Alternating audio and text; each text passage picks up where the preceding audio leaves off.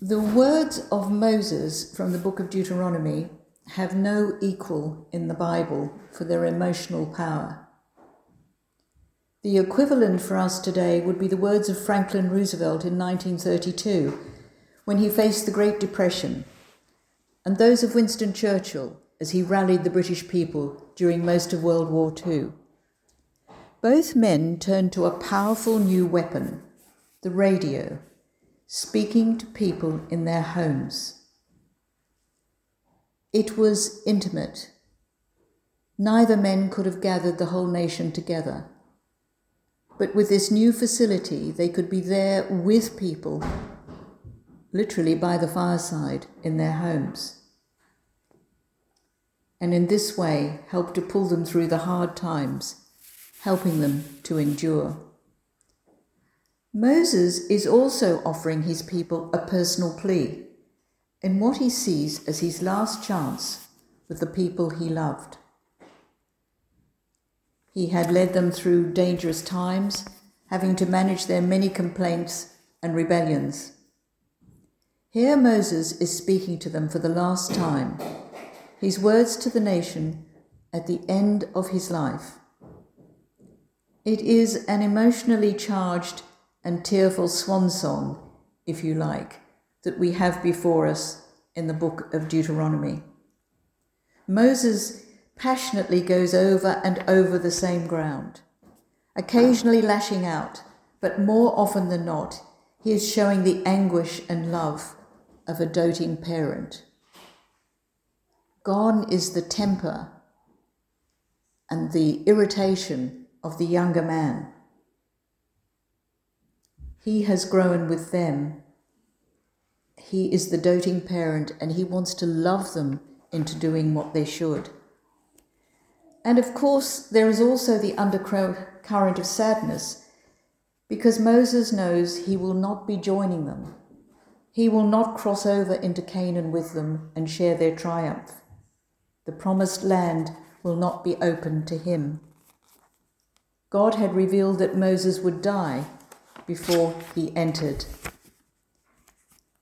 And maybe there is a scent of doom for Moses, a feeling of despair as he undertakes the reality of the Israelites emerging from 40 years in the Sinai desert into freedom. All of them were jubilant, except for one man, Moses. For he knows deep in his soul that the entire history of the Jewish nation depended on what happened next. Poised on the banks of the Jordan, they were about to face the most critical test of their lives. How would they react to the new land? Would they keep their covenant with God to obey Him and only worship Him, the one God? Or would they reject this covenant for all the new enticements they would find in this new land? These desert bred Israelites had spent their lives in near isolation sheltered from civilization and knew little about other cultures, exotic religions, or the glittering wealth that would both surround them and seduce them. Moses warned that if they failed to obey God's law, they would be uprooted from the new land and scattered all over the earth. They would become a thing of horror and an object of scorn and ridicule to all the nations where the Lord dispersed them. This happened, of course, at least three times in their history. This displacement on a massive scale to Assyria, to Babylon, and finally when the Roman Empire invaded Israel in 70 AD or CE, destroying the temple in Jerusalem and looting all the sacred contents. So the challenge Moses puts to them here in our reading this morning is pretty blunt. And this is the crunch. The straightforward message is so demanding and absolute that it will be unpalatable in reality for the Israelites. And maybe literally unbelievable for many modern listeners, and maybe even hard to tolerate. The words in the Common English Bible are closer to the Hebrew than in other Bible translations. So, what it is actually saying in Hebrew is look here, today I've got before you life and what's good versus death and what's wrong. So, life and what's good it is versus death and what's wrong, and nothing else. This is not about mere existence here, but religious practice, obedience to God's law or teachings, and the loyal worship of God. It is the direct opposite of the lip service offered by the Jewish nation at so many times. Lip service is not what God wants. Moses is speaking these words to people on the brink of the Jordan, people in danger of going back over the Jordan into exile. If their hearts turn away, they are not obedient, and they bow down to and worship other gods, they will be destroyed. They will not live long in the land they are crossing the Jordan to enter. Moses' words were a way of giving them one last chance of life and prosperity. You have a choice, he's saying, a great, big, simple choice.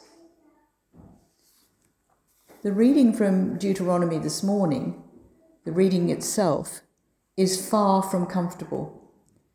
The words Moses speaks at this critical time are challenging for the Israelites, as they are for us today. Before being able to talk to you about this passage, I had to do some pretty hard thinking. What did I make of these words? I probably churned these words and these verses for about three days, just to let you know. Well, the bottom line is that there is only one God.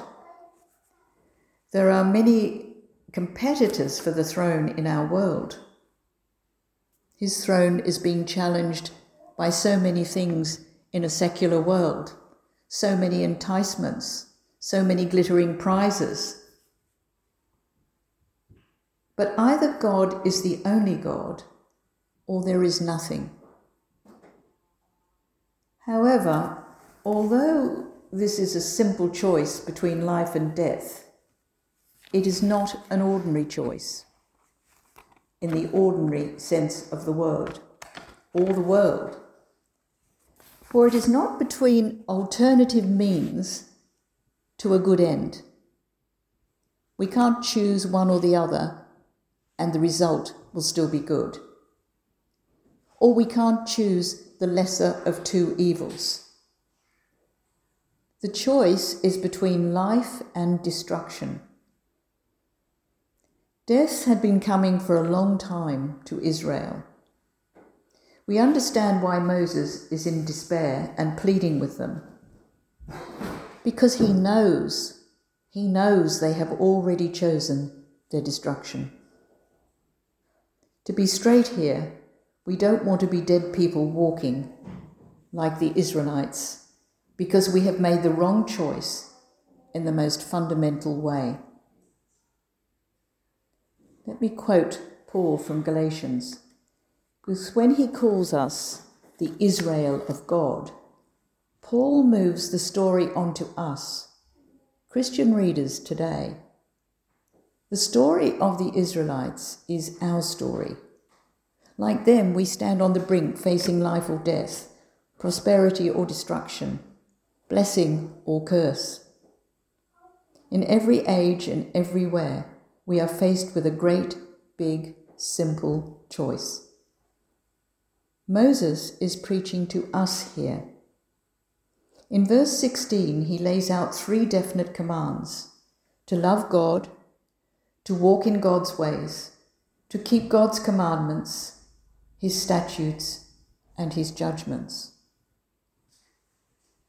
In verse 20, he presents it slightly differently to love God, to listen to God's voice, to hold fast to God.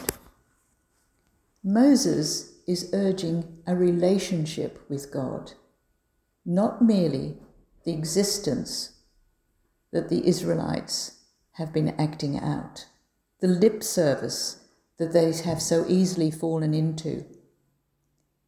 In the Gospel reading from Luke 14, love for God is depicted as a whole personal experience. Not meaning personal in the sense of, oh, that's a personal thing, but it's a whole person experience. Not just with our intellect, not just by emotional response from time to time. So our choice is far more holistic because it includes our commitment to be with God and to do with God. And we are being reminded the expectation is there that we will behave in appropriate ways with each other, to love one another as I have loved you. It's quite interesting looking at the words of this service this morning, this common worship, Holy Communion, because all the words in the service really are based on the foundational truths in Deuteronomy, worshipping the one God, our Lord, the one God, cherishing our neighbour. It's all there. Jesus' commands are not a burden or impossible. We often see them that way, don't we? They are more a way for us to remain faithful, for us to mark our Christian identity, and also enabling us to respond to God's initiative. We are there when He wants us. We are in the right place we are ready to be and to do. It's about discipleship. And here Luke also goes through the cost of discipleship. For there is a cost. Here Jesus takes faith and commitment to a whole new level. He requires complete devotion from us. Therefore, we cannot elevate ourselves or even our family above him. Jesus is not calling us to hate our family. It's quite confusing when you look at these words in Luke 14. That's what it seems to be saying. But if you look at the parallel text in Matthew 10, we understand it more clearly. We're being asked to put God first. Our first loyalty must be undivided. And the logic that would follow on from that is that if our first loyalty is to God, and we are following God's statutes and what He wants us to do, then everything else, including our relationship with our family and friends, will follow because it will be in the right order and in the right way. This is the same blunt instruction as in Deuteronomy. Let me finish with two major positive points from Moses to dwell on. When he says, Now choose life, and for the Lord is your life. This is what he tells us. We choose the Lord and we choose life. And it is our choice. Amen.